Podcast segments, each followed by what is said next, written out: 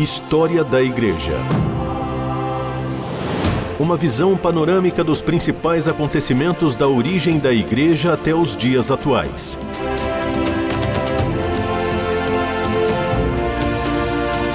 A apresentação do pastor e historiador Marcelo Santos. Olá, querido ouvinte da RTM, eu sou o pastor Marcelo Santos e é uma alegria estar com você mais uma vez aqui no nosso programa História da Igreja.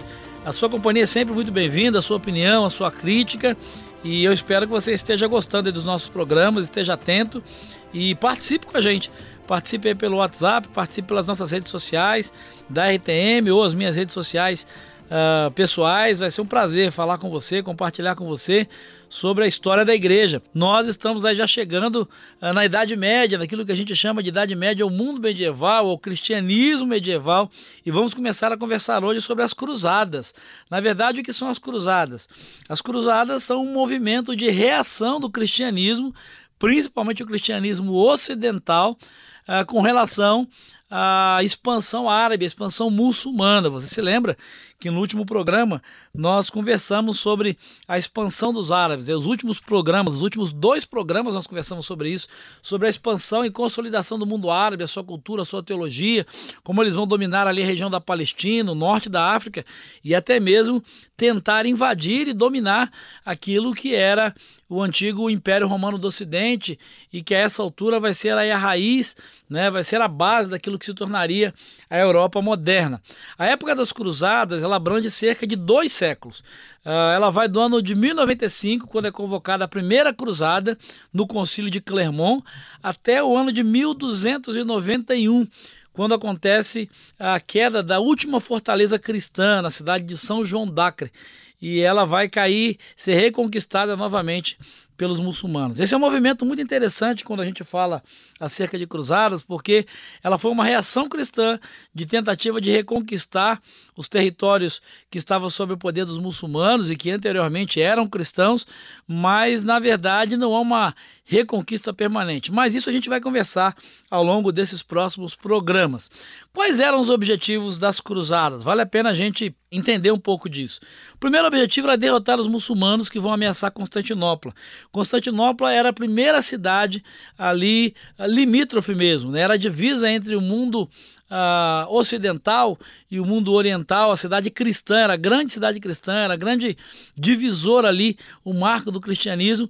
E uma vez uh, Constantinopla caindo no poder dos muçulmanos, seria as portas estariam abertas, o caminho estaria aberto para que o islamismo invadisse e dominasse todo uh, o Ocidente. Então, a primeira, o primeiro grande objetivo era justamente tentar derrotar os muçulmanos que estão ali a essa altura ameaçando conquistar e dominar Constantinopla.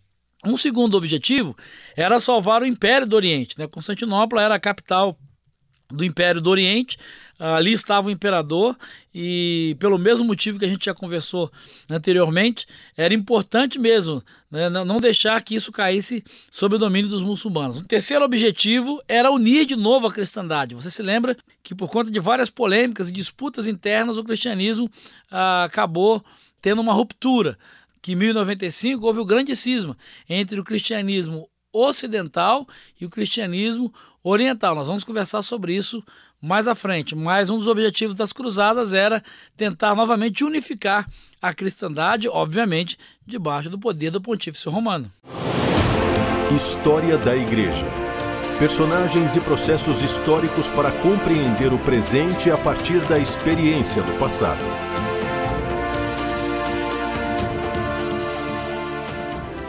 Bom, nós estamos conversando sobre os objetivos das cruzadas e um quarto objetivo que vale a pena destacar, a gente já falou sobre ele aqui, é reconquistar a Terra Santa. Os locais sagrados para os cristãos estavam a essa altura sobre o poder e domínio dos muçulmanos. E, obviamente, os cristãos tentam reconquistar a Terra Santa. E o último é, e quinto objetivo era, com tudo isso, ganhar o céu, ganhar a eternidade, porque há todo um discurso teológico, há toda uma teologia construída por detrás das cruzadas, que na verdade eram empreitadas militares. Para que você entenda isso, vale a pena é, entender dois conceitos que são muito uh, importantes. O primeiro deles é o conceito de peregrinação. Desde a Idade Antiga, as peregrinações à Terra Santa eram muito populares. Com a invasão muçulmana, essas peregrinações vão uh, ser dificultadas, por razões óbvias, né? Porque se os muçulmanos são os detentores do poder do território, os cristãos vão sofrer perseguição e vão ter sérias restrições ao chegar aos locais sagrados. No século XI, os turcos sejúcidas realizam várias invasões e uma outra dinastia árabe toma o que os turcos haviam conquistado. A região vai se tornar lugar de conflitos e ponto de saques por diversos grupos. E isso vai acabar produzindo dois tipos de peregrinos. Uh, o primeiro, daqueles que encaravam a morte na peregrinação como um gesto de alta religiosidade, de devoção, de martírio. Gente que sabia né, que ia visitar a Terra Santa, mas sabia que ia morrer porque estava sob o domínio dos muçulmanos daquele território e encarava isso como um martírio, como, como um ato de fé. Mas há um segundo grupo de peregrinos que são aqueles que realizavam a peregrinação armados e preparados para lutar. Esses são os cruzados. O fortalecimento desse conceito de guerra santa principalmente a partir de Constantino, vai fazer com que esses grupos de peregrinação acabem se organizando e se consolidando. Então são essas duas tradições, né, a peregrinação e o conceito de guerra santa que vão criar uh, o ideal das cruzadas.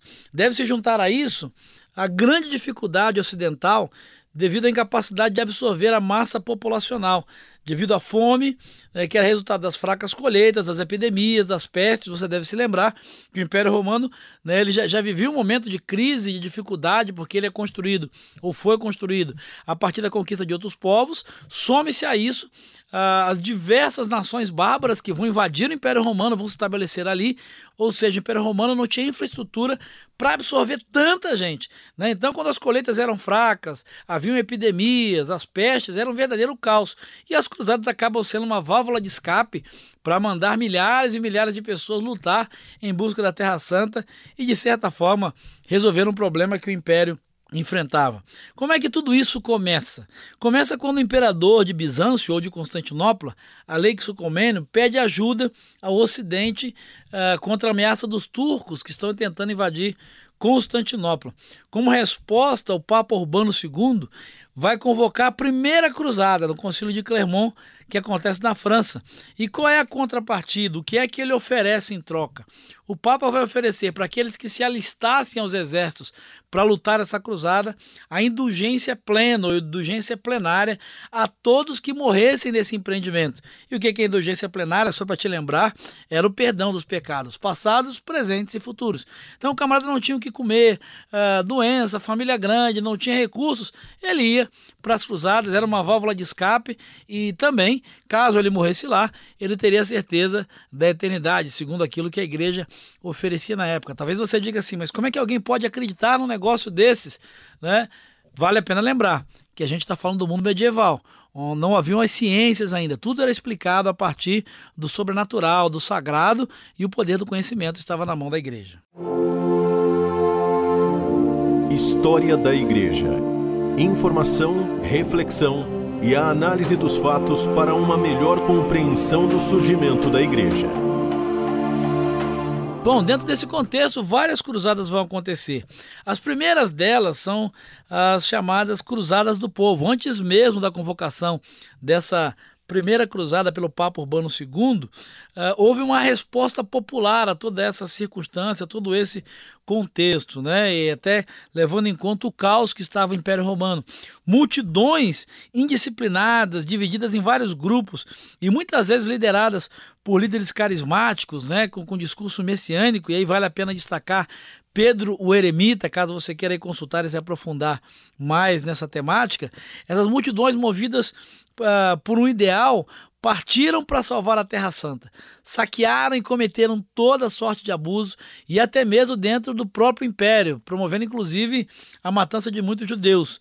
Uh, os que foram mais longe foram praticamente dizimados pelos turcos sejuques e logo após transporem a divisa no ano de 1096.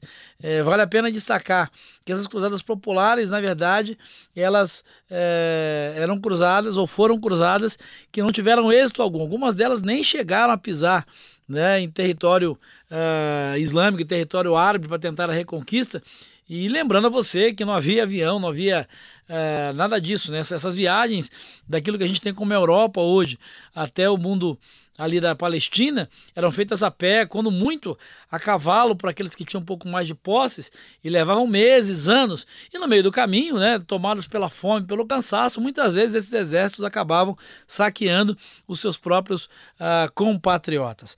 Mas depois dessas primeiras cruzadas populares ou cruzadas do povo, vão começar as cruzadas, vamos dizer assim, oficiais. Então a primeira, como eu já disse para você, foi convocada no ano de 1096 e ela vai durar três anos, até o ano de 1099. Como é que ela acontece? Os nobres vão preparar uma expedição militar bem elaborada e vão partir da Europa para a cidade de Constantinopla por diversos caminhos. Qual era o objetivo específico dessa cruzada? A libertação de Jerusalém do domínio turco.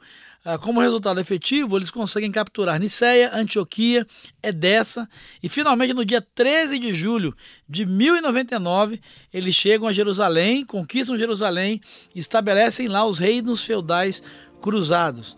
Uh, nesse processo de conquista vai se manifestar aquilo que ia acabar se tornando uma realidade em todas as outras expedições.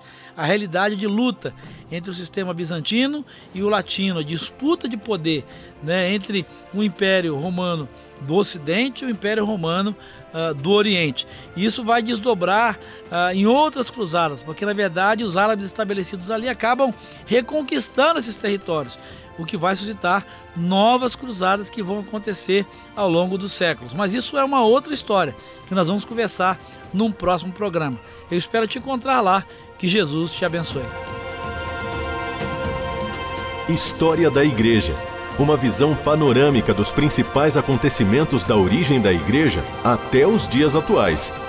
Produção e apresentação: Pastor Marcelo Santos. Realização Transmundial.